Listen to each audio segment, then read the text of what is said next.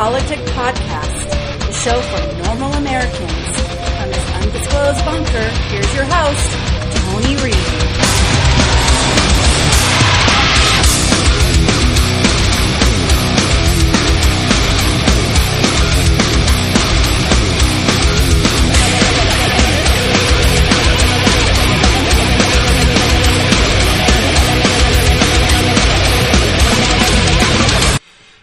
Welcome back to Flower Politic Podcast. It is the 27th of March, 2020. And of course, this is part B of our show.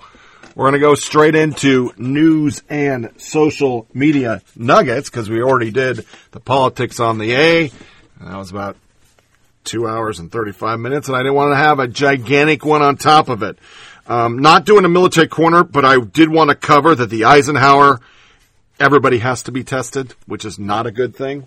Um, that's really, really bad. Um, other military ones, um, as stated partially in the first podcast, um, the 101st has gone to mission essential only. And what's really kind of sad is the Army is asking retired soldiers who are in the medical field if they'd come back. Because unlike the civilian sector, um, you know, we, we really have a shortage. We've done so many cut downs on the military health system that they are short. That's why it takes me so long to get an appointment. That's why I have to do all my uh, physical therapy, things like that. It's all has to be off post. You can't do it on post. They don't have the man hours to do it. I will be venturing next week to a military pharmacy because me and my wife, um, she takes estrogen and I take blood pressure.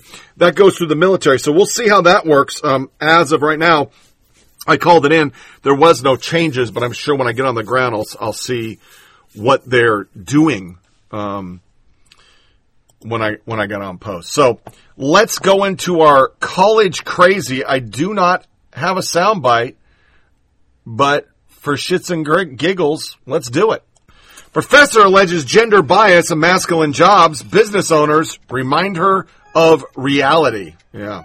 The University of Colorado Boulder Leeds School of Business Associate Professor Stephanie Johnson and her colleagues recently conducted a study concluding that attractive women are negatively affected by their appearance when applying for masculine jobs, such as construction, creating a form of what she says is gender bias. Johnson connects her hypothesis with the beauty is beastly effect when a woman's career opportunities are affected by her appearance. Johnson and colleagues blame American societal norms for this observed inequality. It is possible that we so often see what is beautiful as good affected because attractiveness, or at least the pursuit thereof, has become the norm in American society. In a just world, physical appearance would not affect hiring decisions at all. It adds, followed by a reference to unique law in the District of Columbia that make it illegal to discriminate for personal appearance. Only a liberal city would write that down. Within this study, the masculine jobs revolved around construction with an experimental group made up of a variety of ages and expertise ranging from undergraduate students to masterwork in the field. Attractiveness was measured by 10 participants who rated 24 females on a number scale that correlated number with an unattractive to extremely attractive. Whoa, we're ranking people? It was from these scores that researchers determined who was an attractive versus an unattractive subject they then inserted the rated female subjects into multiple interviews. Daniel Baker, the owner of Baker Concrete Construction, told Campus Reform, We at Baker look for the best person for the role. I believe it's high time that all women and men be treated equal. Baker, also brought up a factor in the hiring process that Johnston, Johnson did not consider in her study. All Baker coworkers must be physically fit enough to do the job. Norms inferred for the composition of finalist pool could more generally affect the evaluation of a woman. Most importantly, the finding created an inequity for women. Um, yeah. If I applied for a job with a construction firm, I'm here to tell you, I wouldn't get the job. And I wouldn't bitch and say it's because of my looks that I'm an ugly person. I, I would say it's because I'm fucking unqualified. I don't know shit about laying concrete. I used to know how to lay the pipe. You know, like that. Bum bum bum. Shh. University of Arizona students say finishing class is asking too much. Demand passing grades. So let's just fast forward to Ivy League professor. Just give everyone an A. Not reading it. I refuse to read it. Pass, fail. That's, that's what they wanted. And overlying all this with the coronavirus and the craziness that was going on, the squad members called for 30k student loan debt per person to just go the fuck away in the bill. They're so invested in this free college for all. They wanted us not only to give money to all the slush funds, they wanted 30k for every college student. Do they have a money tree somewhere? Because I I don't know where that tree is. So we're going to go into the gay stuff. I'm going to play back to back for editing purposes. A show I really wanted to watch because Rolo from Vikings was on it, but then I found out they had a tranny kid that was six. Yeah. And then some more Hollywood shit. Just, you know, that's why we gave PBS 300 million. We just need to gay the fuck out of every fucking show. Hey, hey, hey, bow, bow, bow, little pump in the cut. Hey, shit, gang shit, gang shit, gang shit, gang shit, gang shit, gang shit, gang shit, gang shit, gang shit, gang shit, gang shit, gang shit. Ollie, can you take Charlotte? Sure. Anthony, uh, you can take me, Hope, and JJ. Yeah, sure. Okay, where is he? Where's JJ? I'm right here. What is that? Grandma said I had to wear it. I just thought it would make everything easier today. You mean it would make today easier for you? I think she looks darling. He! Mom, how many times have I told you that JJ's a boy? And he likes to be called he. Come on, baby, we'll go change. I'm not mad, Grandma. It can take people from their generation a while to understand. Come on, you. You have to understand, I'm her grandma and I love her and she's so young. How can a first grader decide she's a boy? I don't think he decided to be a boy. I think he just is a boy. That's how Scott explained it to me. I don't think we should be thinking about what Scott would want today. We all should. You know, let JJ be JJ.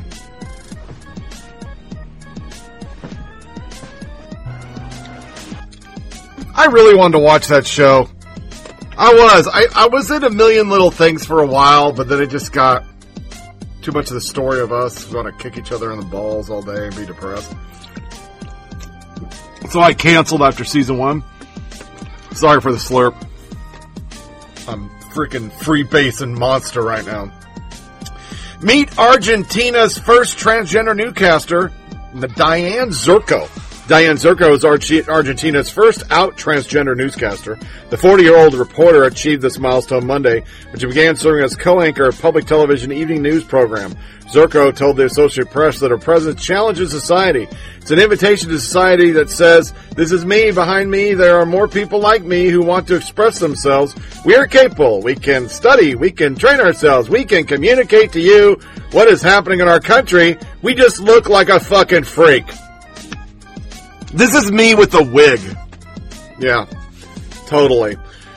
Uh, legislative Argentina is a world leader in transgender rights. In 2012, Latin American nation passed a law that cleared hurdles for trans people, blah, blah, blah. However, anti-trans discrimination and violence remain an issue in Argentina, according to National Observatory of Hate Crimes. 20, remember, this is from the Advocate.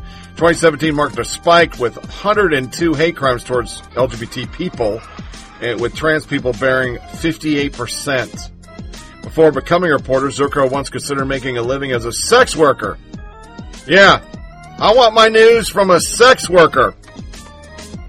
There's nothing that says journalism in 2020 than a transgender ex sex worker. I mean, that's what CNN. I'd probably watch CNN if that actually happened. It's better than looking at fucking Wolf Blitzer and everybody's gay in the evening and they're just hateful. It would actually be a little entertaining to see a dude like me with a beard and a wig. Which, on a bi note, not a bisexual note, but a bi note, I watched Lego Master. Don't fucking judge me. I used to play with Legos. And throughout the show, there has been this uh, cosplay dress looking chick and a dude that has a full fucking Davy Crockett beard, a mohawk, and a bow on his head. He wears rompers and jumpers. He's just basically a train wreck. I'm not saying that as a transphobic person. I'm saying it as if I was trans, I'd still be like, dude, pick something, all right? Just pick something. Anyway, they have been the subpar group. They've never been voted off. They just voted off two dudes that were brothers that were fucking masterful. They would get elevators to work. They worked some serious mojo in the last one. And as the British or Irish chick and the other guy that worked for Lego were trying to explain why they're getting voted off, they couldn't come up with a reason. And so I went online and said, this is pure bullshit. This is SJW crap. Mr. Whatever gender he is, because I don't think he even knows, and his partner are fucking garbage, but you didn't dump him because he's Mr. Whatever gender he is. I fully expected that tweet to get me suspended. I thought I was going to get clubbed. I got retweets. And I went to their sites, and some of them are like big time libs who agreed with me. Because that was the only reason why they stayed on. There's no quantitative reason. I'm not a Lego expert. I'm just saying. I think they were scared. They voted the black dudes off like week one. Get the fuck off. They didn't give a shit. But they they won't get rid of this guy, and he's really bad. I mean, they're really bad. They don't even make good shit. It was a gaudy clusterfuck that they even said, we don't know where you're going with this. And the other guy had all these high speed shit on the inside and it was harder to see. And so that's the reason why they said they got him off because we couldn't see your fancy shit. Well, you did fancy shit. These motherfuckers did like paint splotches and weird shit. It made no sense. It was gaudy. It was horrible. Everybody on the show even went, what the fuck? You could see the contestants. So I don't want, you know, I always hear about this. Oh, LGBT, you're kept down, the man, and you homophobe. Shut up! No, that's not the way it works. You're in every show, and the Council of Dads just showed it. What the fuck? How many people in the 0.07% of America have a six year old tranny kid? 0.00000000001? What? Trans businesswoman shot to death while being treated in an ambulance. Nothing had to do with her being trans. She just got killed.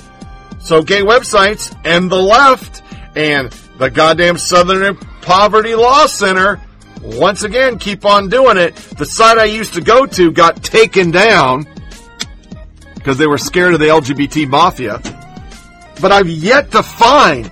I mean, the the key one, and I say that nauseum. People like Matt are like, "Oh, just shut the fuck up about Matthew Shepard, Tony." Well, that was a bullshit story. Every fucking factual thing the media says, it's grounded on bullshit. It's not even true. Want to count the queer, the census, and be tallied.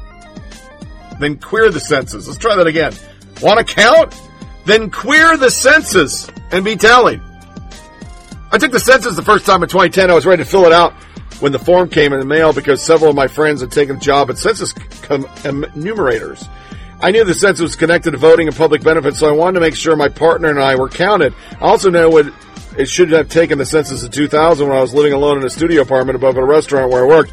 But I didn't fill it out, in part because I was on probation and fearful of an interaction with the government, but also because I didn't understand why it mattered so much. My experience with the census is not uncommon. For many LGBTQEIEIO people, in particular, the census feels irrelevant. It doesn't collect data on sexual orientation or gender identity, though it does fully co- collect data on same-sex couples. so we don't see ourselves reflected on the form. For others in our community, fear of how the data may be used makes us hesitant to complete the form. These factors have an unfortunate impact, the end result of which is that people who are impacted by the most by the census are least likely to complete it. The it needs to this needs to end. In 2010, the National LGBTQ Task Force, wow, they got a task force, launched the Queer the Census campaign to help our community understand the importance of data collection. State and local government, business, and nonprofits use census data to make decisions about our everyday lives, like where to place bus routes or how many nurses. Census data are used for defending our civil rights, providing proof of discrimination on a local and regional scale. Task Force is working with a coalition of groups to ensure that the community has historically have been undercounted on the census know just how important it is.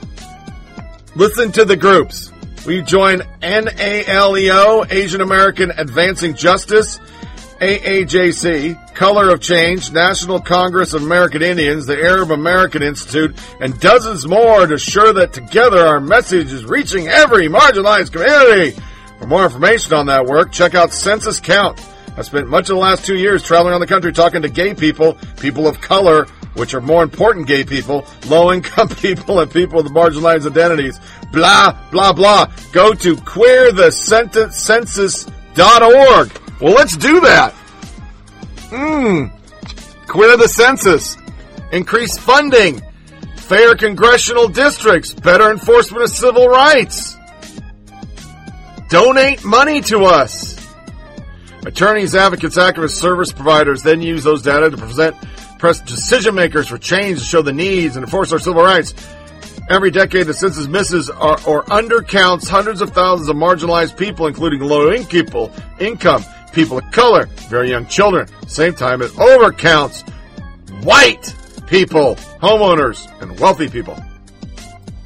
Yeah. Sorry to hurt your feelings. It's still going to come out to 5.4%. My census is upstairs. I'm doing it this weekend. But once again, when I fill out a census, white, non Latino. If anybody has a bitch about how these things are collected now, what the fuck does that mean? It's no longer Caucasian. Because we have to make sure, oh, uh, if you're part Caucasian, we, we want to know about the part other than Caucasian. So they're like, I just want to be a smartass and say, yeah, I'm Latino. If I just have a fucking mustache and I actually spend some time in the sun and I'm not a fucking vampire, I look Latino. There's a picture of me as a drill sergeant. Everybody thought it wasn't me because it looked like a. They they said because this is the '90s when you could say this word, you look like a Mexican. Now, if you said that, you'd probably get kicked out of the army. Hey, Idaho, fight COVID-19 and leave trans kids alone. Everybody from hospital, farm, uh, shut the fuck up. All government officials should be working just as hard to respond to the coronavirus pandemic with real solutions. That's why it seems absurd to us that state lawmakers in Idaho have been forced to spend time addressing a bill that aims to stop children from playing games. House Bill 500 has passed. I know. I just read this, but they, every gay site had it. They're so pissed off that now conservatives want to take care of fucking women, protect women. It's a, it's a weird day in our country when conservatives, non-progs, let's just put it that way, because I'm, you know, an independent, conservative independent. I lean a little right. To some of you, I'm like tipped over right, but you know, really, where I live, I'm a lean a little right. We're defending women. That's just fucking bizarre. Noga Tragakoskoplovsky brings us our next one. New York City guidelines for sex in time of corona. You are your safest sex partner. Masturbation will not spread COVID-19. Why is the government putting this out? Having close contact, including sex with only a small circle of people, helps prevent the virus. Only fuck about under 10. And no orgies. There's actually an article on Drudge. They had to break up an orgy. It just fills all those really super religious people think this is apocalypse. But this is what they put out. Three, take care during sex. Kiss can easily pass COVID. Avoid kissing anyone who's not part of your small circle under nine. Rimming! Mouth or anus might spread COVID. I think if you stick your tongue up somebody's ass, yeah, you're probably going to pass a disease. I don't know. I mean, I'm not an expert on it, but shit is like got some bacteria in it. I, you know, once again, I slept in a Holiday Inn Express. I didn't go to medical school. Condoms and dental dams can reduce contact with saliva or feces during oral or anal sex. Washing up before and after sex is more important than ever. Wash hands often with soap and water for at least 20 seconds. The, the root, pink news, the advocate, the gay blade, wash your sex toys. Cause, you know, I guess you're sharing it with somebody else sticking it in their ass. What the fuck is wrong with everybody? I, why do you have to put out a PSA, don't stick your tongue up somebody's ass who might have COVID? I mean, we're supposed to be social distancing. Tongue and ass is not social distancing. Everything is racist.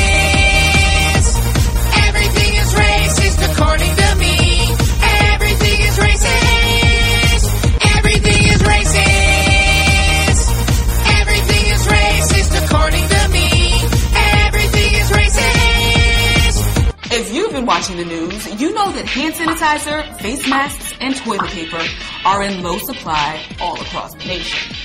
But do you know what's always in stock? Racism. Today's baggage, the racist history of pandemics. Coronavirus disease, or COVID-19, is a respiratory illness that was found in China in late 2019. The virus has since traveled across the world, and hell, it's alarming. Coronavirus! Coronavirus!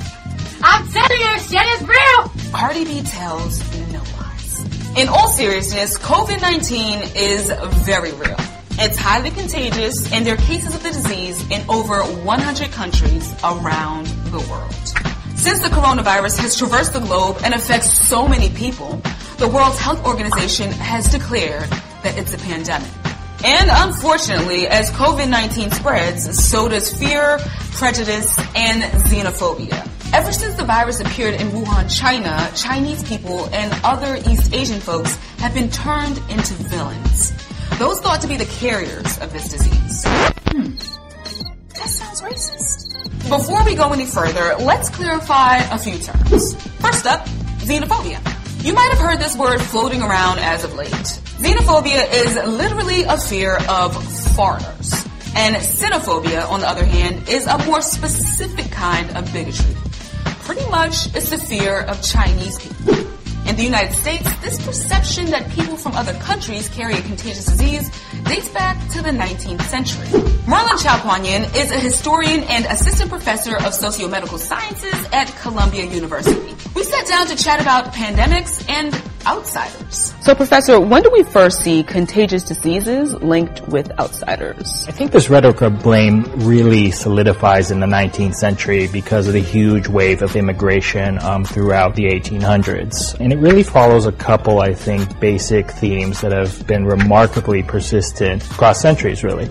Uh, one is that the outsiders have this kind of intrinsic quality, something maybe biological, but it makes them more prone to getting diseases and to affecting others. And the other is sort of related to that, but I think it's uh, distinct. It's that these outsiders behave badly. So they don't clean themselves, they eat strange foods, they uh, live in very cramped spaces. I think one of the most prominent groups that this happened to uh, in 19th century was um, in the antebellum era. It was the Irish, uh, who were often blamed for cholera epidemics. A few decades afterwards, you get a lot of immigration from southern Europe.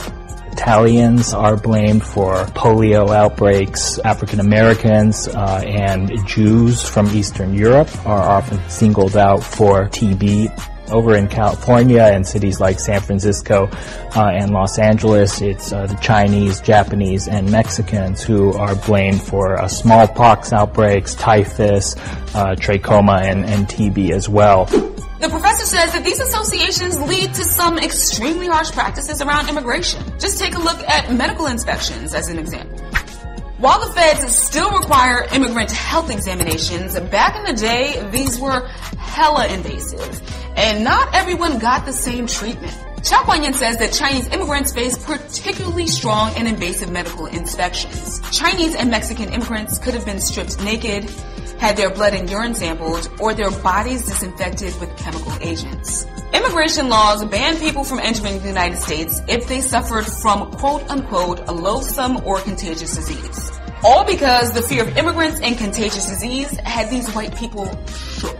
For context, this is around the same time that Jim Crow laws started to emerge in the United States post-emancipation. So this fell right in line with America's trash treatment of non-white people. And similar to Jim Crow, discrimination towards immigrants was put into law. This is when we start to see immigrants from Ireland and Italy woven into the American fabric a bit more. They become accepted as white. But for the other folks, Yin says that the fear of contagious disease was even used to justify residential segregation. We also know that many neighborhoods of mostly uh, working class African American and immigrant residents were bulldozed uh, throughout the 20th century and razed, and a lot of the rationale for that is these are these are cauldrons of disease. With America's history of racism and xenophobia, it's no surprise that during this public health crisis, the othering continues. The Chinese coronavirus epidemic turns out to be just that, an epidemic. It's racist, they're telling you, to blame the most racist nation in the world for the spread of this virus. Let's start with the media. Take a look at these people wearing masks who are mostly Asian. Why are they being used as cover art in these stories? The thing is, these people are completely unrelated to these stories in any way. Like in the case of this Washington Post article about the first reported coronavirus death in the US. But the cover photo shows an Asian couple walking down the street with masks on in South Korea. And this New York Post article that discusses the first case of coronavirus in Manhattan. Yet the tweet is of an Asian guy in Queens, minding his own business with a mask on. My dude looks like he's mid-swipe on Tinder. Leave him be. Educational institutions have made some poor judgments too. In a now deleted post, UC Berkeley, a university with a 29% Asian student population, said that xenophobia is a common reaction to COVID-19. Do better. This stigma of Asian people has even led to violence, harassment, and outward displays of bigotry. He don't want to hit him. Chinese or Yang, don't come around me. Philippines, I'm sorry. Man, get this out of my thing, man. Y'all, this is not okay. Donald Trump and the Trumpets are guilty of racializing the coronavirus too. He tweeted saying that we need a wall now more than ever because racism.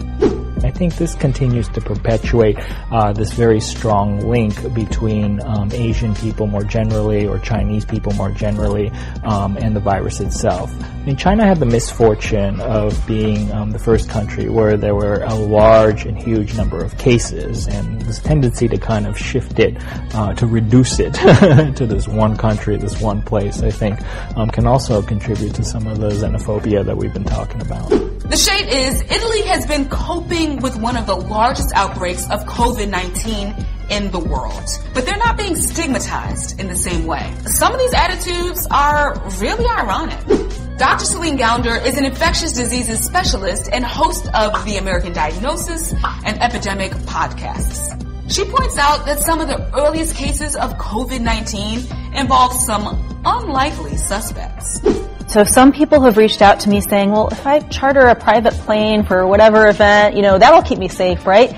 But I mean, remember, who was getting infected in the beginning? If you look at the, some of the early cases, were, these were wealthy businessmen who were traveling to China on business trips and then bringing it back home people taking luxury cruise ships. This is not a riffraff or disease of poverty, at least not in the beginning. And I think unfortunately what you're seeing with some of the anti-Chinese xenophobia is again, it's, it's this othering that we see with every single infectious disease, whether it was Ebola or HIV. There's this very strong instinct whenever you have a new infectious disease to other to say it's not going to happen to me. I don't think we've seen the same kinds of travel restrictions being enforced as stringently for people coming from places like Italy as we saw for people coming from China. So you've done lots of work with Ebola, TB, HIV. Did you find that those diseases, those epidemics were racialized as well? Oh gosh, I mean, remember the 2014 midterm elections with Ebola? You had our current president, you had Chris Christie, you had others tweeting things like those dirty Africans. You know, I was told that I was crazy, that I was a traitor to this country for wanting to go over there to help oh, people. wow. These are not primitive people. Unfortunately, there was a real lack of empathy for people on the ground, and I think it's important to understand the context of these places. These are countries where they have a very recent, in their mind, history of slave traders coming and picking up people and, you know, taking them away. There's real trust issues. Are there any other points that you think that we should be aware of when we talk about COVID-19? You know, regardless of race, what you need to be doing is really the basic stuff. So washing your hands. And I, I know people are like, oh, really? That's all you're going to tell me to do. But this is something we really need to recognize that the best way to protect yourself, wash your hands, wipe down your surfaces in your kitchen and your bathroom. And again, this has nothing to do with race or social status. This is just about basic human common sense. Gounder says that we're likely going to see a spike in the number of cases reported in the U.S. as we test and learn more about the coronavirus. The big picture is no one wants to get sick, and many of us are worried about ourselves and our loved ones. But there's never an excuse for racism. Ever. So cover your cough, wash your hands well and often, and in the meantime, don't be racist trash. As sure as I am a fat, male pattern, balding motherfucker, there will be how COVID 19 attacked people of color and the gay community because of racism and homophobia. Those articles will flow like the water in a creek. That came from The Root. Their article, Congress reaches 2 trillion stimulus package. Here's everything you really need to know about it. Once again, I'm applying this to this is the National Broadcasting System Company. I want you to think that Fox News has a white people website and the word black is inferred the way white is in this. From this point on, the rest of our lives will be defined around coronavirus. Except, expect all your father's stories to have the phrase, but that was the way back before coronavirus fucked everything up. To that end, Congress, the group of old white people who don't really care about the people who voted them in office, stayed up into the wee hours of the morning, hammering away at the finer points of a massive $2 trillion stimulus package that will do what all emergency bills always do whenever anything rocks America to its core. It will shore up big business and make sure that the rich don't lose more money and ensure white people have money. I can already hear you now. But Steve, this bill is going to put money in the hands of American people. Fine. Let's jump right into it since you can't sit still you can't sit still over there. Money moves. The proposed distribution of payments might as well be hush money bribes to keep Americans satiated long enough that they don't realize that half a trillion is going to distressed businesses to help keep them afloat.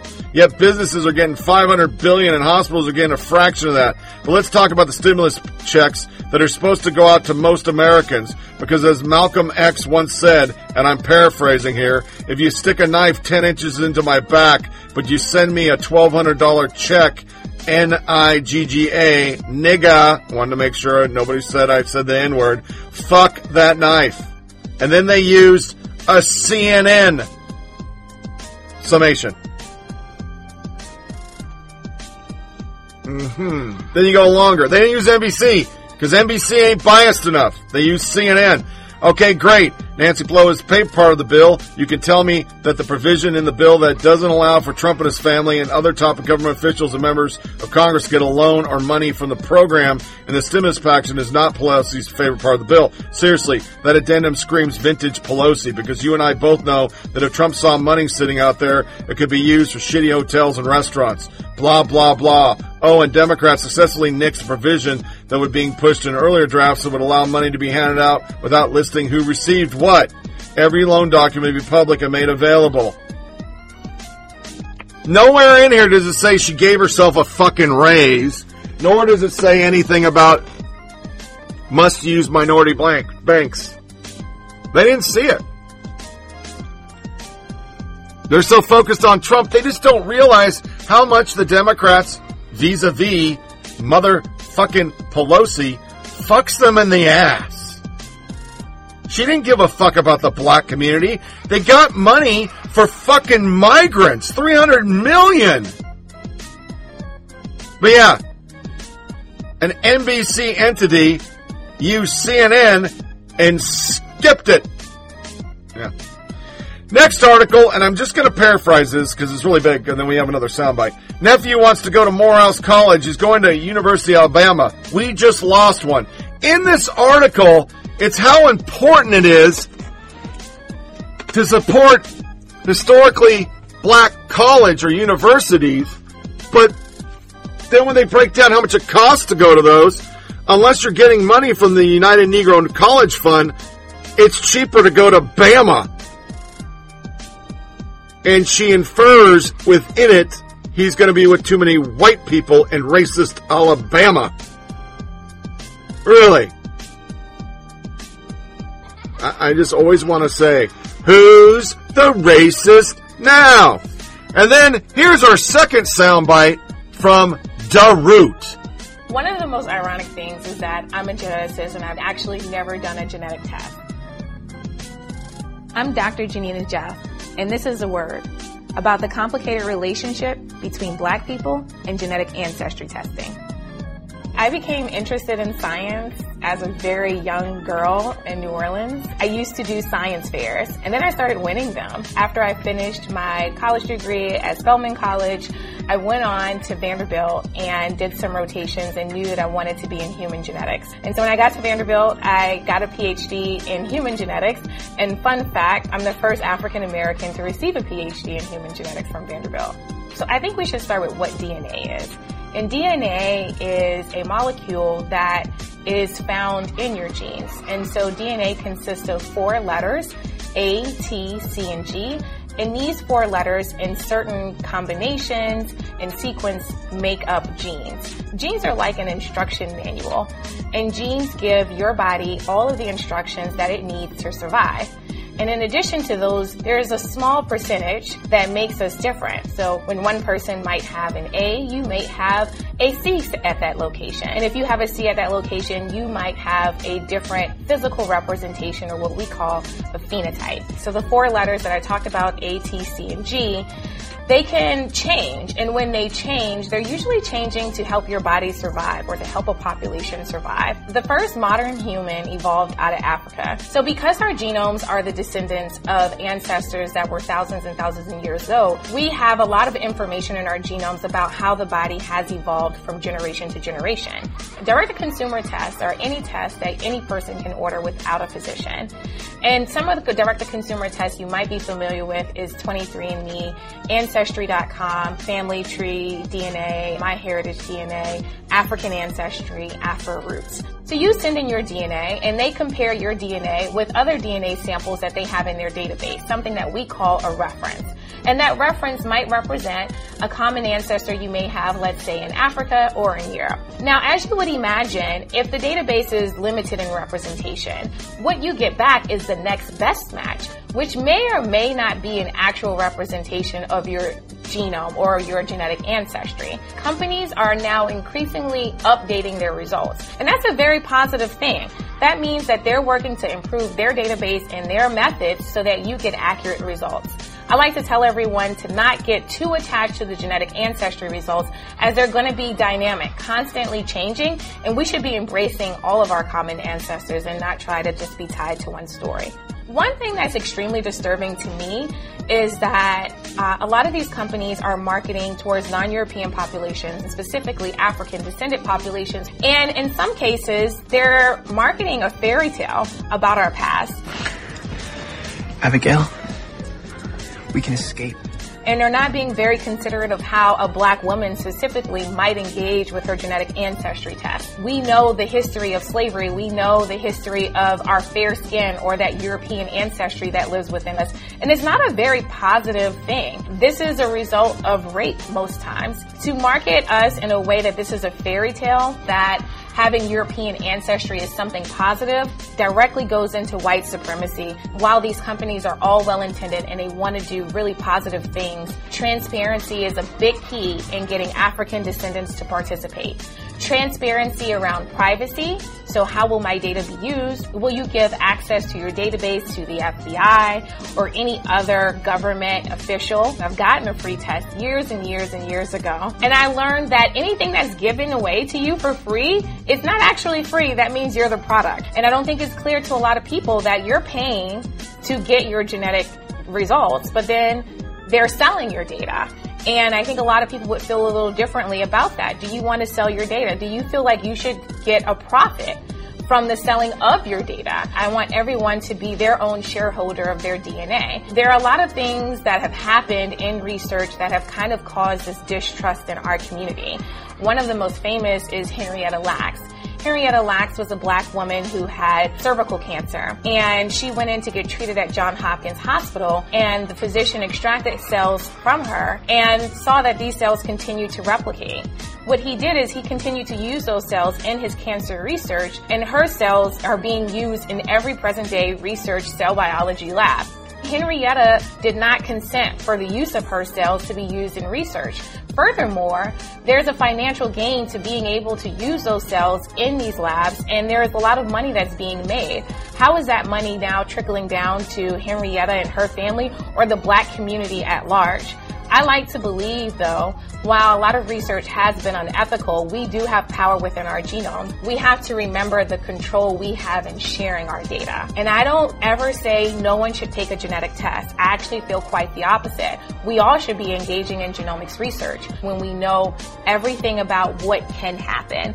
And the more we start to learn about our genomes and embrace the value that is within our genomes, we might be able to use it as a tool for generational wealth since we know that value and since companies are using that value to sell that data, we might be able to do that on our own. I want to see that black futures be prioritized. Talk to me about diseases and illnesses that are impacting black people specifically, and I would be much more engaged to want to help because really if I can give my genome to a company and I know that their intentions are to help generations behind me, then I feel like I'm doing something good, not only for myself, but for the relatives that I might not ever meet. We should be marketing towards the way the genome holds promise to our futures.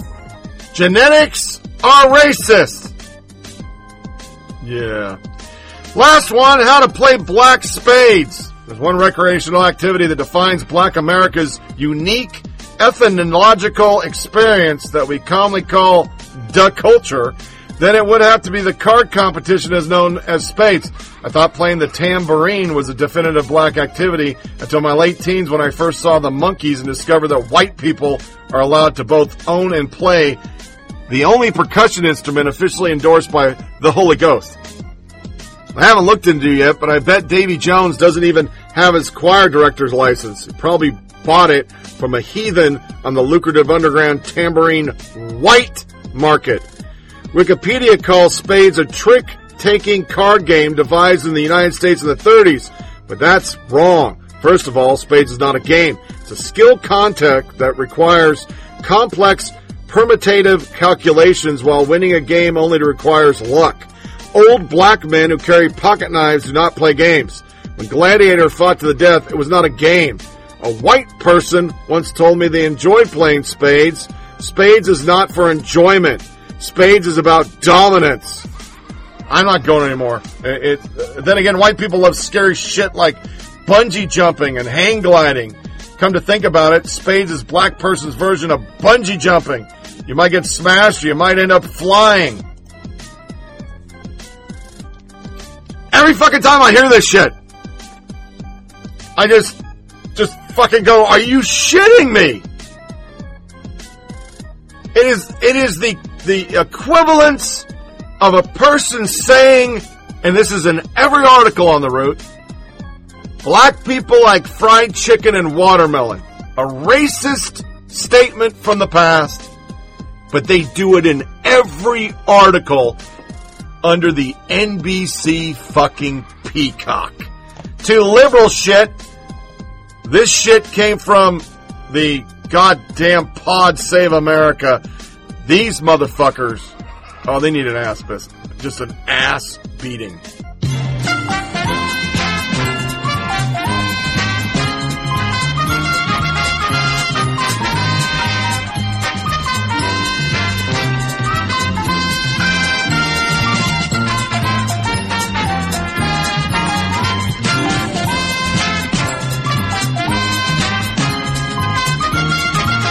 Come on down! You're the next contestant on Liberal Shit!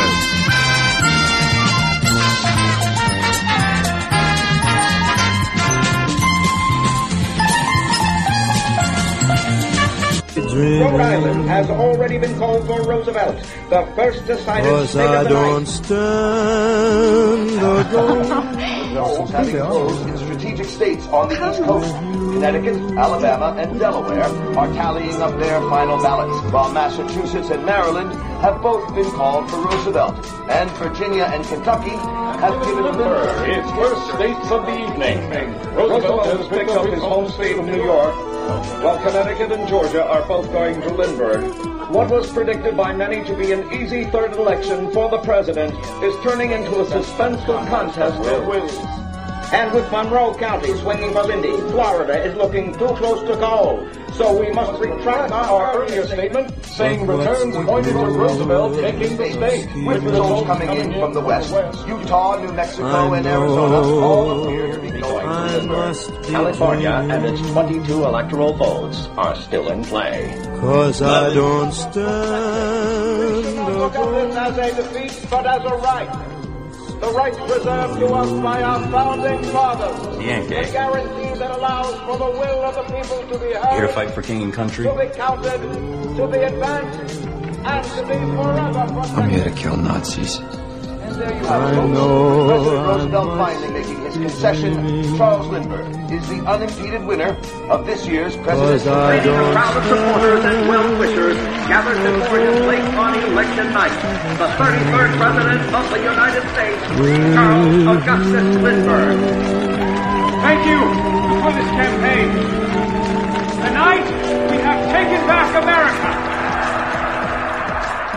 Pod Save America retweeted that and they put this out and it's some another TV show. I think it's on HBO. I'm not even going to name it because fuck them.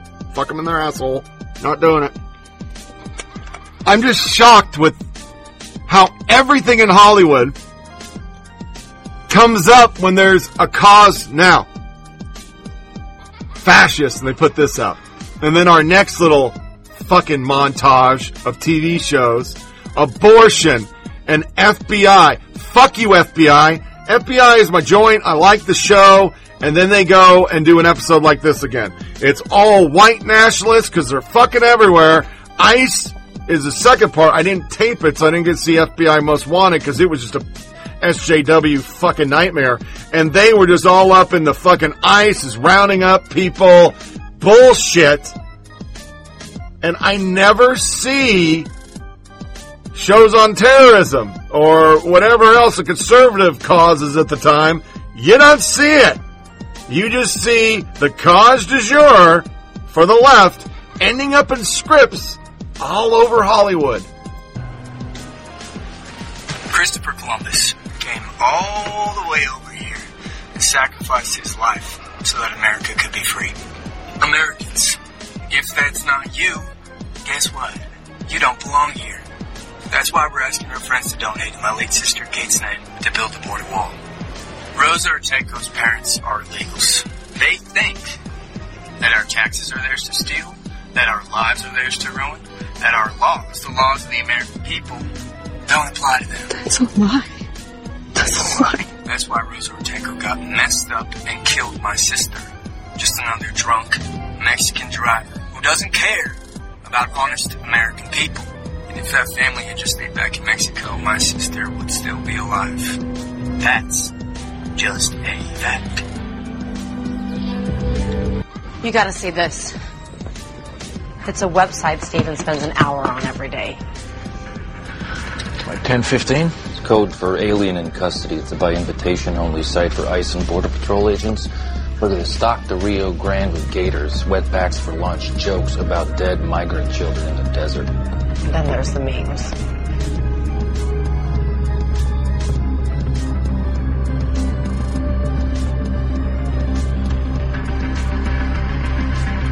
Toss that up to the jock, would you? All right, folks. I'd like you to take a look at something. This is a secret website for ICE and border agents, federal employees like us. Read those comments. Look at those pictures.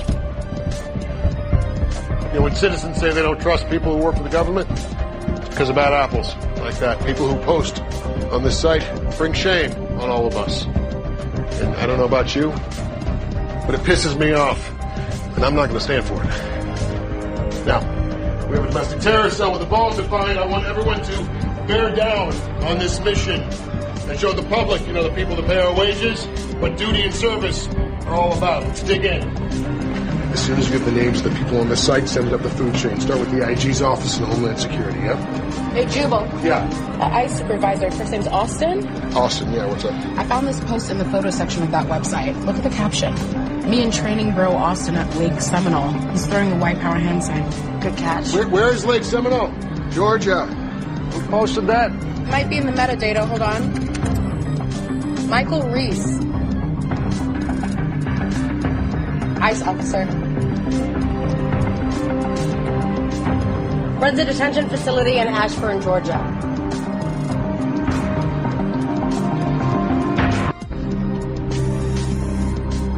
Dad? Dad, can you hear me? Yeah, Tally, what's going on? Volunteer and it's being raided. Raided? Raided by who? I don't know. Hey! I want my phone back! Tally! Tally! Jess. Let's go. The ICE agents came in right before we closed. They herded everybody together and asked for IDs. There weren't. If they did, I didn't see it. They separated out 10 Latino women and girls and Tally. This is not something anybody told him who she was. Hell yeah, I was screaming at him she was from the middle school. The other kids told him too. Tally even tried telling him her dad was FBI. The head agent said she didn't look American and that she was going in with the other illegals. Funny. She was probably the only real American in the place. I'm sorry. I did everything I could. I know you did, Daniel. I appreciate it. Mr. LaCroix, it's Tally gave it to me before they took her away. They wouldn't let her keep it. I really hope she's okay. Thanks, Chloe. What happened to the American dream, to the jobs, to the hopes that we had for the future? They were taken from us by those from the inner city, by outsiders, by immigrants, parasites, all latching on to what's ours. We need to reclaim this country for real Americans. That requires a violent watershed moment from which a white nation will rise again. It won't be easy. Okay, you get the idea. We ran them.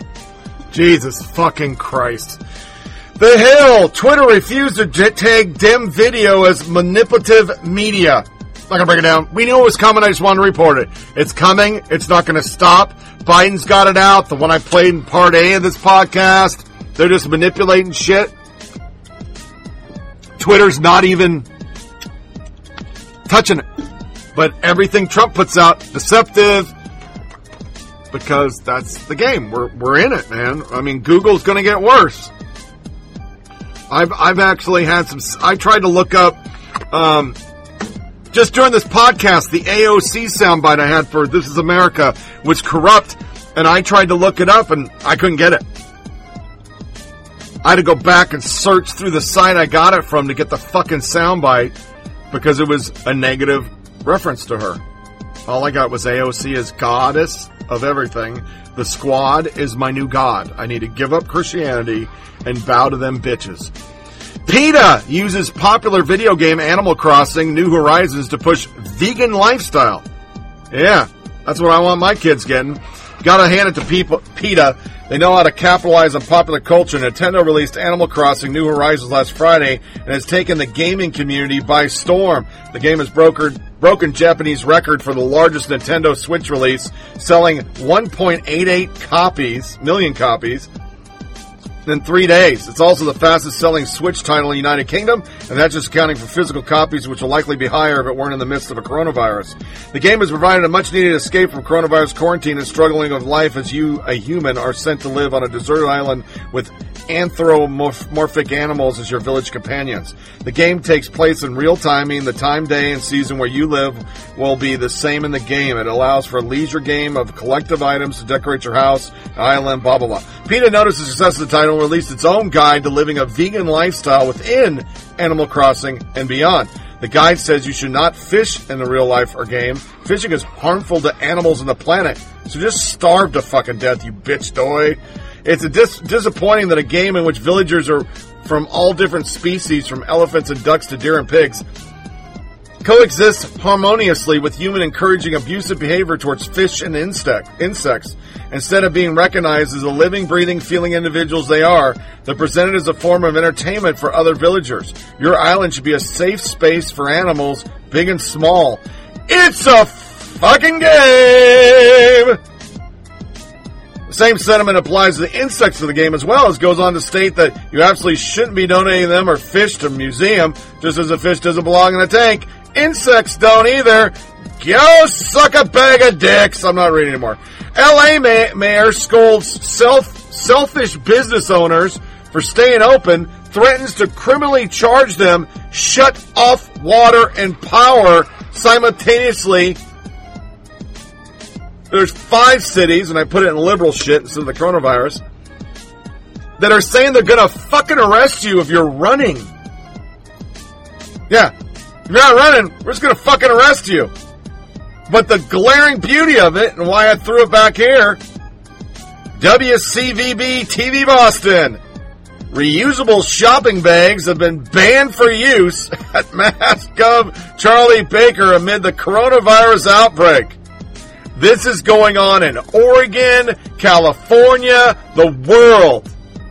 You you went on this plastic goddamn bag kick, and now during a virus, well, sweet God, it's probably bad that you're dragging your fucking nasty, moldy fucking sack from store to store. And I'm not talking about my ball sack. I'm talking about a garbage sack. New York Times Tech takes talks about proper online video conferencing etiquette from at-home workers.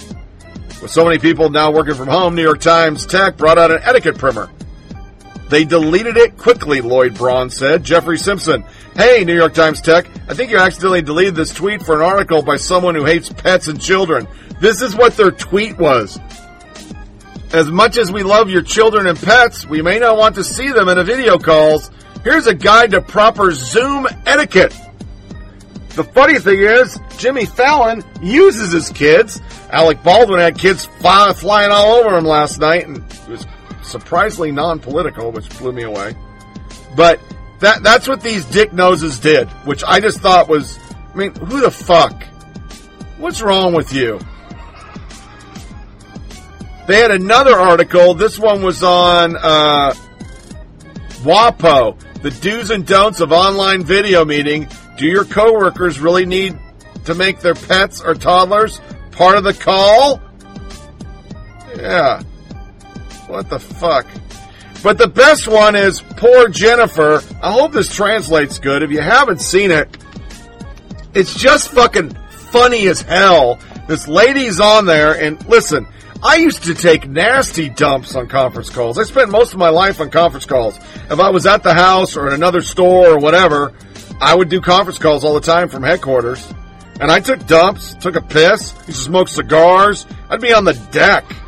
But it's called mute because it was a teleconference with Zoom, which really surprised me. It's not TeamViewer. TeamViewer was huge when I was um, running cab. It was really cheap, and we used TeamViewer to, to get everybody on one screen.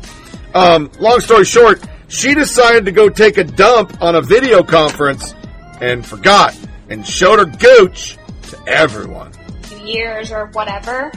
I think it really depends on just like the ethical standards of the profession. And in reality, I've heard that social work kind of has very high standards and and like like good standards in terms of things, and that oftentimes people don't, like people of other professions don't have.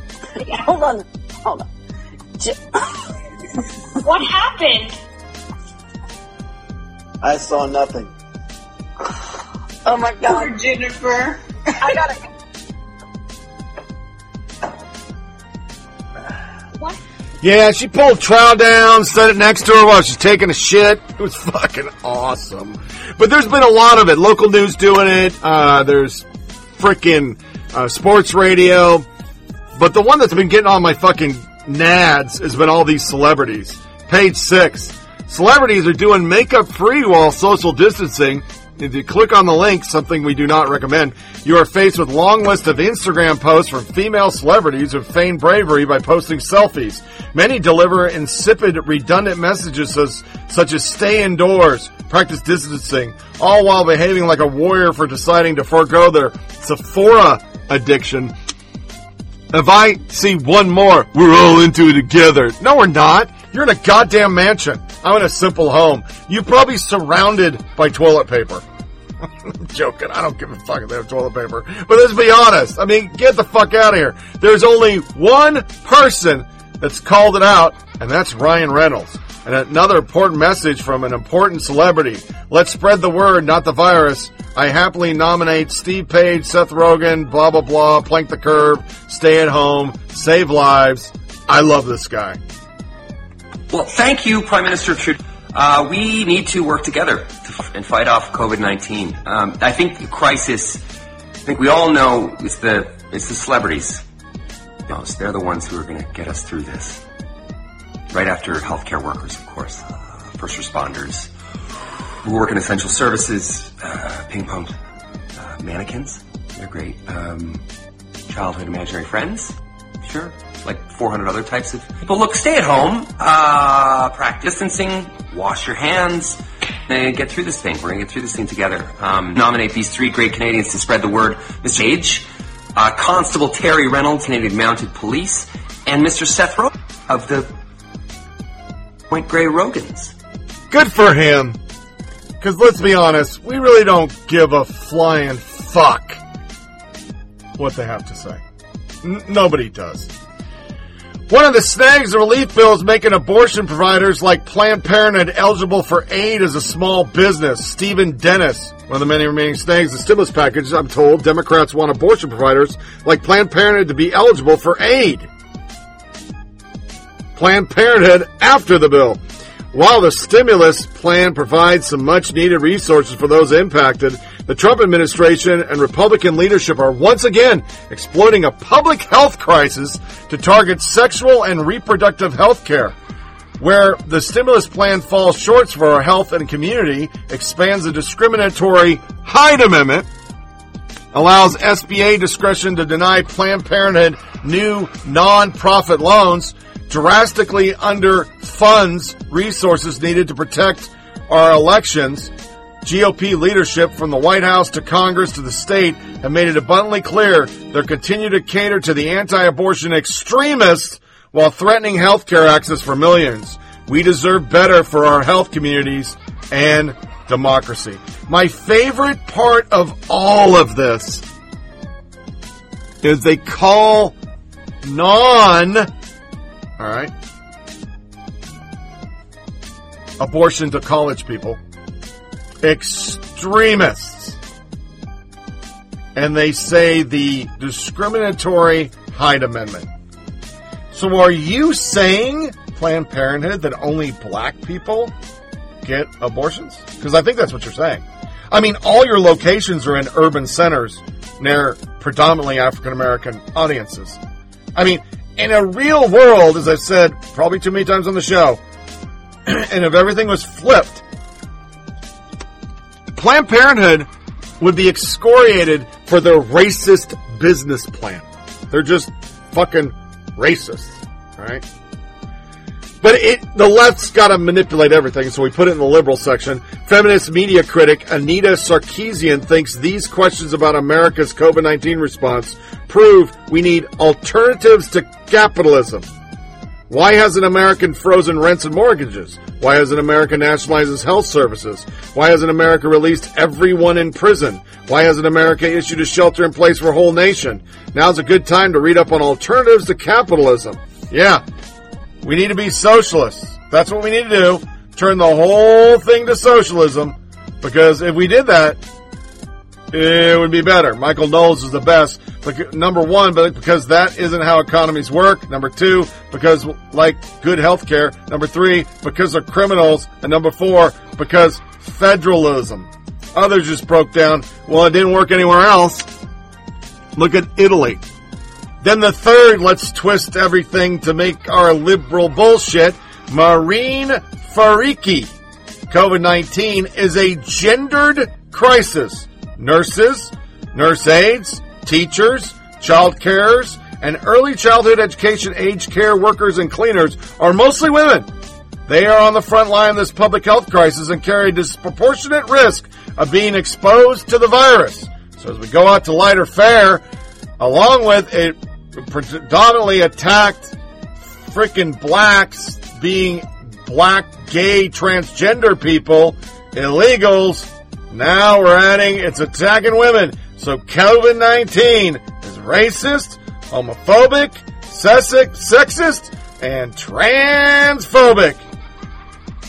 Articles to follow. Let us not forget that COVID 19 is a gendered crisis. Nurses, nurse aides, teachers, child carers, and early childhood educators, aged care workers, and cleaners are mostly women. They are on the front line of this public health crisis and carry a disproportionate risk of being exposed to the virus. Let's also not forget that not all homes are safe places. Quarantine or self-isolation at home will put women and children at risk. Women's advocates and domestic violence experts are warning us that domestic abuse increases during times of crisis. And I'm terribly worried that these warnings have not been heeded by this government that has long resisted adequate funding for the needed resources and refugees. To our lighter fare. First on the docket, we're going to have Heather Lynn, who once again is my 20 year old heartthrob, if I was 20 again, and Ranger Up. Uh, the Heather Lynn is about a ninja dressed half naked attacking you with pepper balls until you come out and drink a pot of coffee because she works for, of course, Black Rifle Coffee. And I responded back, my wife would be pissed. I'd like this.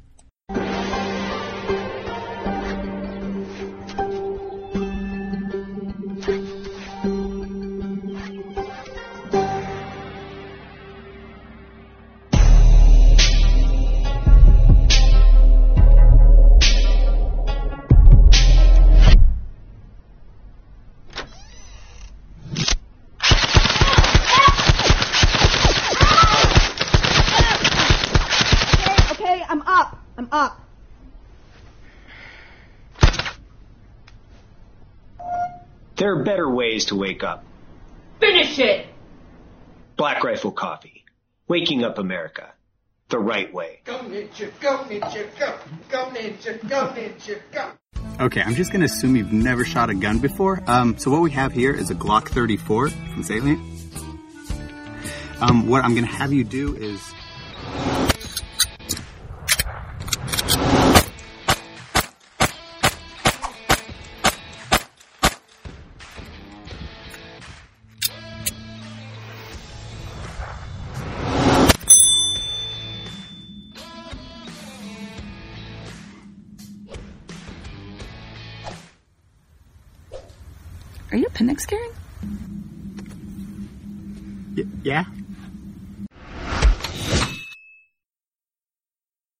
god, I'm so fucking hard right now. Obviously, we're taking the coronavirus very seriously. But do you think maybe that people are getting a little bit too crazy out there? I mean, I don't want to throw stones, but I'm a little bit worried that last year's as a veteran is going to turn into this year's as a healthcare worker. I was talking to Doc Simpson the other day, and he said that one of his fellow doctors said that going to work in the ER every day was like D Day. D Day.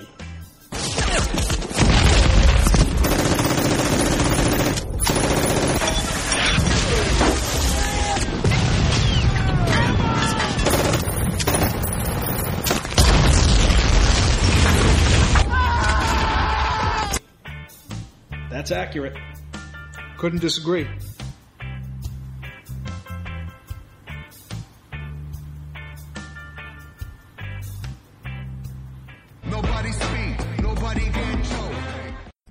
Next liner fair subject, Lionel Richie wants to make a We Are the World to raise money for COVID-19. Be interested to see how that worked out. The last one that they came up with was the one for Haiti, and I gotta admit, not too inspiring. 87 year old Marine with multiple health conditions who survived coronavirus. The Marine Corps trains us to deal with adversity. Dude was jacked up, got it, and lived. I thought it was pretty fucking inspirational. Next, I gotta admit, this kind of blew me away, and I've never done something this geeky on the show because this is this is pretty fucking geeky. There was so much we didn't know about the elusive and mystical Triscuit. Now, some dude is so fucking bored that he went and researched Triscuit and me and my wife got some chuckles. Sage Boggs. Okay, buckle up. I want to talk to you about. You're right about a lot of things, but this may be, well, the first time we've ever covered a biscuit. Several years ago, I was at a party and I spotted a box of Triscuits. I asked everybody, what does the word Triscuit mean? They're clearly based on the word biscuit, but what does the try mean? The consensus was that try meant three, maybe three layers or three ingredients. No one knew for sure, so I Googled it, but here's the thing, Google didn't seem to have an official answer either. So we went straight to the source. We emailed Nabisco, and the response we got a few days later shook us to the core. This guy's totally being facetious, but it's really funny. Thank you for your interest in Triscuit crackers. No business record survived which specifically explained the origins or inspiration for the name Triscuit. But we do know the name was chosen as a fun der- deriv- derivative of the word biscuit. The try does not mean three. If you haven't done so already, please add us or cite your favorites and visit, us soon again.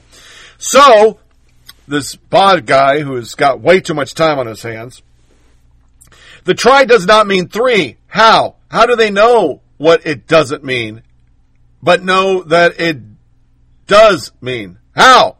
Also, no business record survived. What the hell happened to Triscuit Factory? Did the building explode? Did someone run out of the door and yell, it doesn't mean three right before perishing in a giant blaze? I was baffled and I couldn't stand not knowing, so I did a little more sleuthing online and stumbled on some early Triscuit advertisement. Take a look at these bad boys. Triscuit, the electric based biscuit baked by electricity by the Natural Food Company, Niagara Falls. And there's a pan of fucking Triscuits floating in Niagara Falls. Triscuit is the newest and perhaps the best creation of the Natural Food Company of Niagara Falls, makers also of the celebrated wheat biscuit.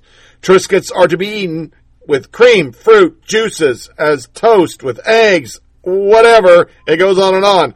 Triscuit is based by electricity, the only food on the market prepared by this 1903 process. In the early 1900s, Boggs goes on, Triscuit was run out of Niagara Falls and their big selling point being baked by electricity. They were the only foods on the market prepared by the 1903 process. Looking at the lightning bolts, and that's when it clicked. Electricity biscuit. Triscuit means electricity. Son of a bitch! I mean, for seriously, I know that's geeky as hell and totally in the weeds. I never would have known that. And I like Triscuits. I mean, I don't buy a shitload of Triscuits, but I like Triscuits. They're pretty good. But being that they're made that way, wow. Good stuff. So let's start our reviews. Today we're going to go over Tiger King, the platform, Caliphate, Unorthodox, and Tacoma FD. That's why I split the podcast. I promised Tiger King, so by now I'm thinking most of you with frickin' Netflix have probably either watched it or you already know what I'm talking about, so I'm not going to go long winded on that one. I'll go on the other ones. But this show, as I've been describing to people, Oprah, Dr. Phil, Maury Povich, the doctors, man, they can't even fix a tenth of this fucking train wreck. It's not every day that a zookeeper went to prison for murder for hire. There are more captive tigers in the U.S. than there are in the wild throughout the world. Animal people are nuts, man. They're all crazy. I'm sure y'all got a story to tell. Good afternoon, ladies and gentlemen. My name's Joe Exotic, and this is Sarge. He was like a mythical character living out in the middle of bumfuck Oklahoma who owned 1,200 tigers and lions and bears and shit. Come here, love me. Matt spoken, good looking, love to party and have fun. I don't think we're done blowing shit up today. I don't figure you are. They have a heart and a soul and a mind. I've learned from them. But Carole Baskin keeps saying, I can't have these tigers. If he ever had an enemy in his life, it was Carole Baskin. Hey, all you cool cats and kittens, it's Carol at Big Cat Rescue. Carol is the Mother Teresa of cats. We will end the private possession of these cats. This is my way of living, and nobody's going to tell me any otherwise. Carol has an army of people working for free. She's a plain out hypocrite. She literally does everything that I do. So Joe says, will you go to Florida and what? Kill that fucking lady. What a story. And it got way bigger. Sometimes they say that I'm the prototype for Scarface. We're supposed to be sexy, and we're luring people in. You may now kiss the grooms.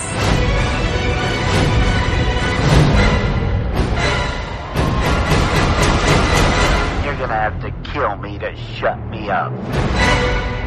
This is my first album, I Saw Tiger. There's 28 songs and 16 music videos. I saw Tiger, now I understand.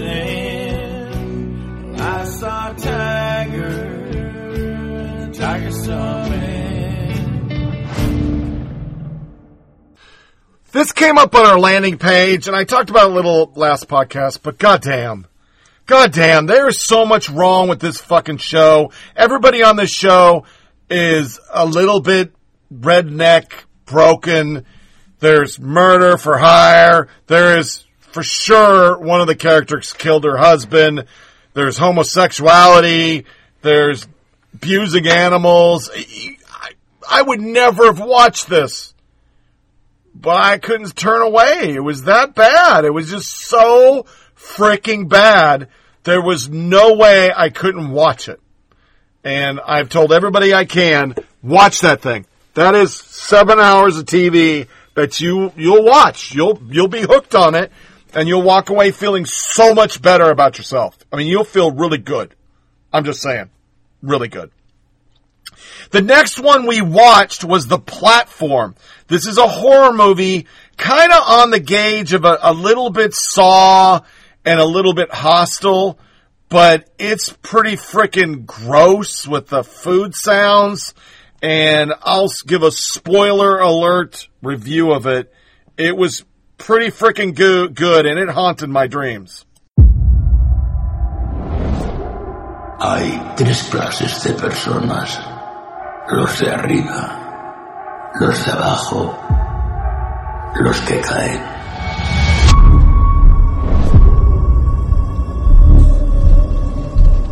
El hoyo. Sí, el hoyo. ¿Y usted sabe en qué consiste esto del hoyo? Obvio. Comer ¿Qué vamos a comer? lo que le sobra a los de arriba.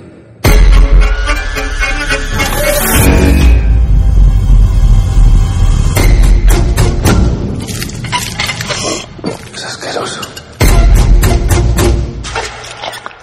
¿Hay mucha más gente abajo? Dentro de poco habrá menos.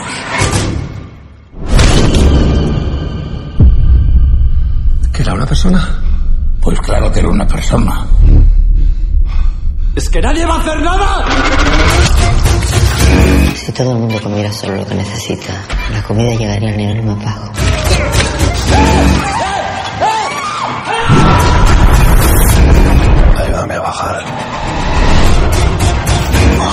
Suicidio. El hambre desata la locura.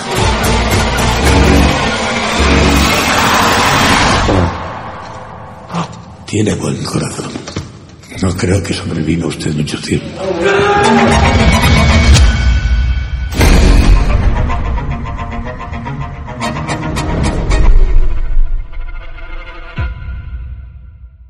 Basic premise is it's a prison. And you go in the prison and there are, as you find, well, I won't spoil that. There's a bunch of levels. And this was written by a Spanish dude and the concept is basically pushing for democratic socialism. That the people on top get everything, the people on the bottom get nothing, and the way they show that is food for the number of people that are in the prison gets piled on a platform, and it goes from level one down to I will not say, and along the way, by the time it gets to a certain point, just like in society, some people don't get a bite to eat. And then they put the horror in it, and it fucks with your head. I thought it was a good horror movie.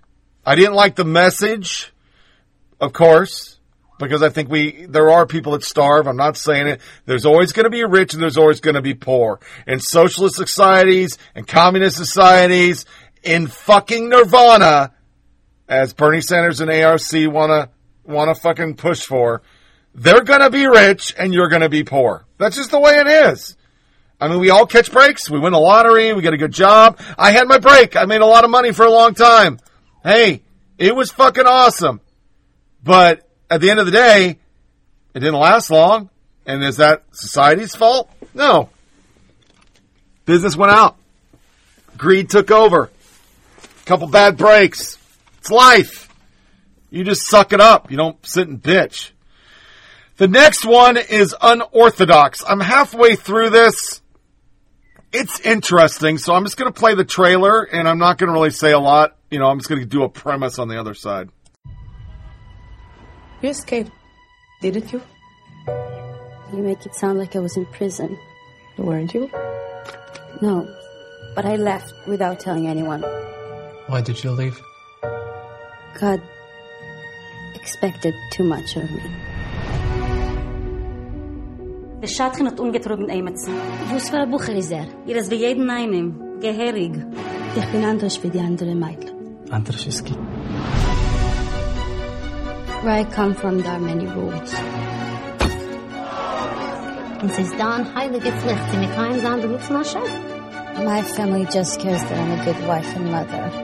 Ins müssen wir auf Blumen stimmt. Sie gefällt dir zu nicht. I had to get as far as possible for my community. So, will you help me? Your ticket? Passport? Good luck in Berlin. Where are you from, Misty? New York. Never been anywhere else. Dann lass sie doch mal was Schönes zeigen.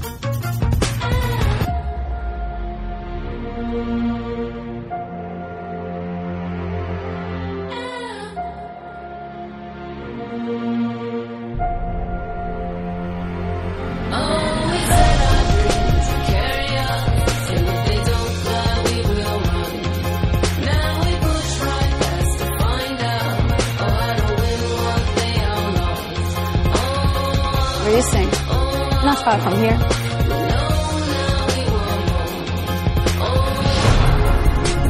I have no money, no education.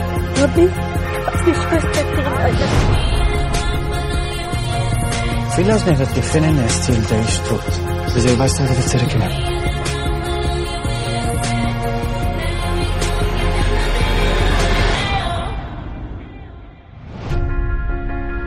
Talmud says, if not me, then who? If not now, then when?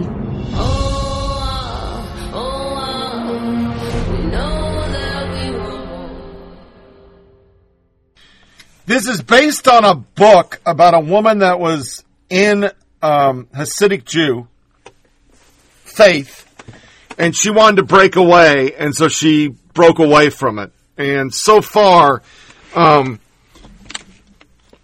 I'm kind of getting the premise that this is like a cult-like environment. Blah blah blah blah blah. I would say my usual thing, like, okay, now do one about Islam, but they're not going to but Sweden did. And I don't have a soundbite for Caliphate. Caliphate came up um, after we finished uh, the platform. It is a Swedish TV show. Spoiler, spoiler, spoiler, spoiler on the general premise, unless you want to be surprised. Basically, it's in Sweden, which they've had some terrorist attacks, and you're covering it from a cop, a kid, and the terrorists as they plan this big attack on Sweden. The most inspiring thing about this show, this would never be done in America. They just wouldn't do it because we're too liberal and they don't, you know, our media just doesn't want to say how bad it is in a Sharia law run country. But this show does.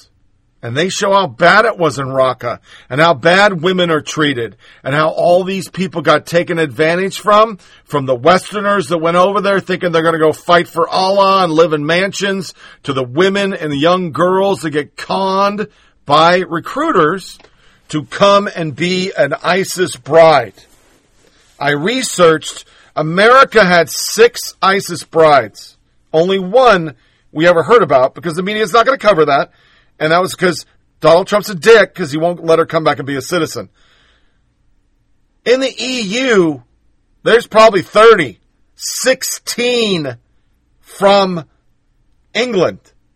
Britain had 16 kids from recruiters of people that are in their country recruiting kids to go fight and be brides to just the internet.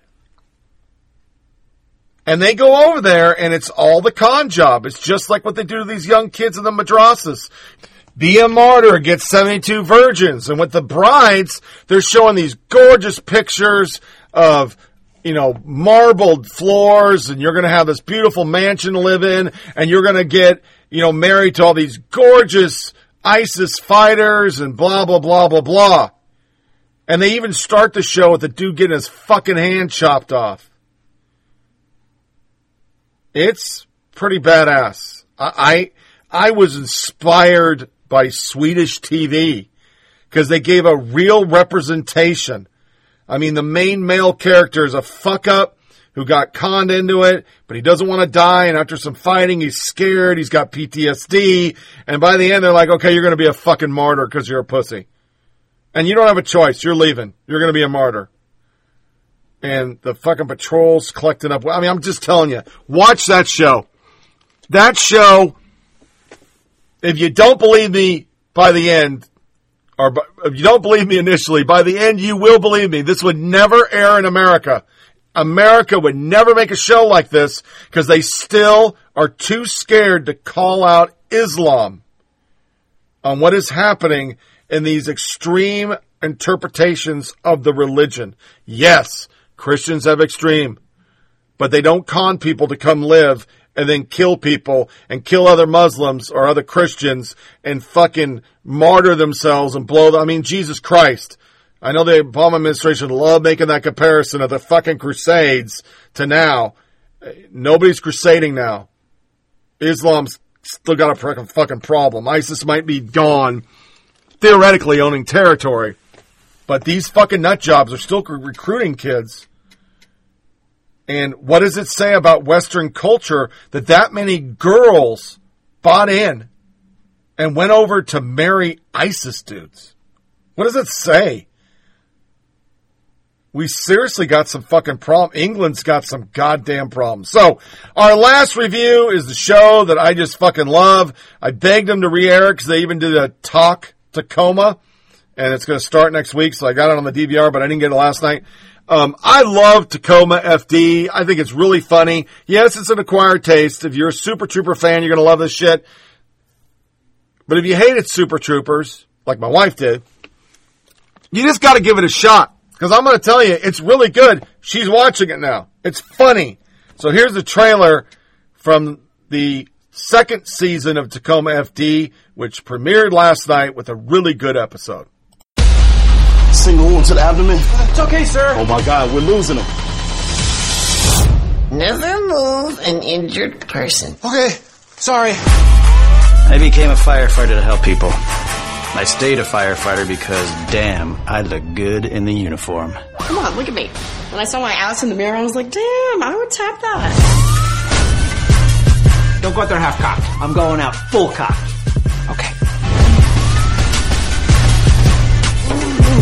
Did you give me your A game? Oh, it was more like my C game. That's a lot of game. My guts hanging over my belt, my ass crack is showing, my pants are baggy. All is right with the world. Are you ready, girls and boys? Yeah. Are you ready to make some noise? All right. There's nothing to see here. Except the guy with his head in the fence. If our periods sync up, Lucy and I will be unstoppable. Wonder if there's anything we can sing. Cycles! God damn it, it's like a clown car of idiots! So let's get twisted! Oh, let's get twisted!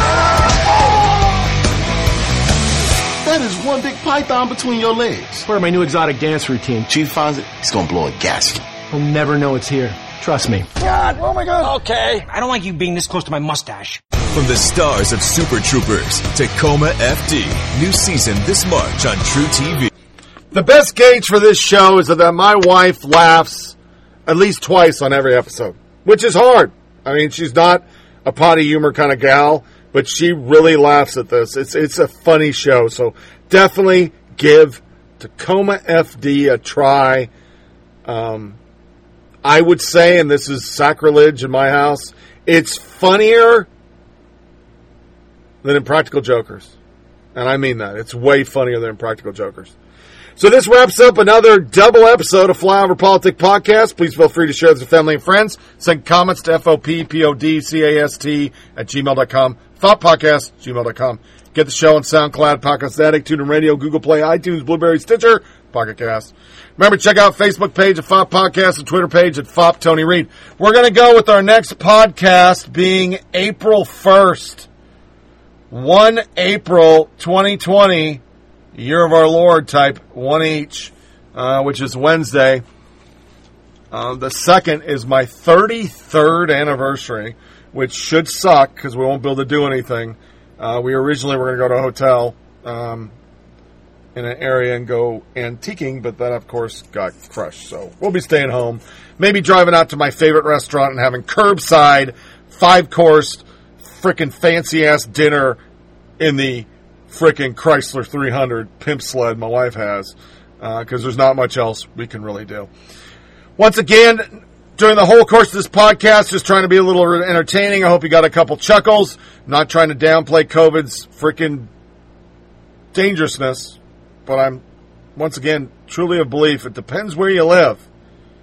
And as long as you stay safe, social distance, fucking disinfect, dis, disinfect your fucking hands, I think we're all going to make it through this all right.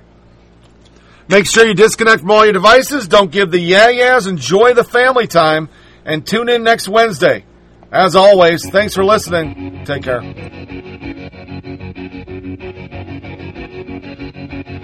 Thank you for listening to Flyover Politic Podcast. Please check out our Facebook page at FOP Podcast and Twitter account at FOP Tony Reed. Remember, it's a short ride. Make every day count. I'm the sun and the air. All the shyness that is criminally. I'm sun and air. Of nothing in particular.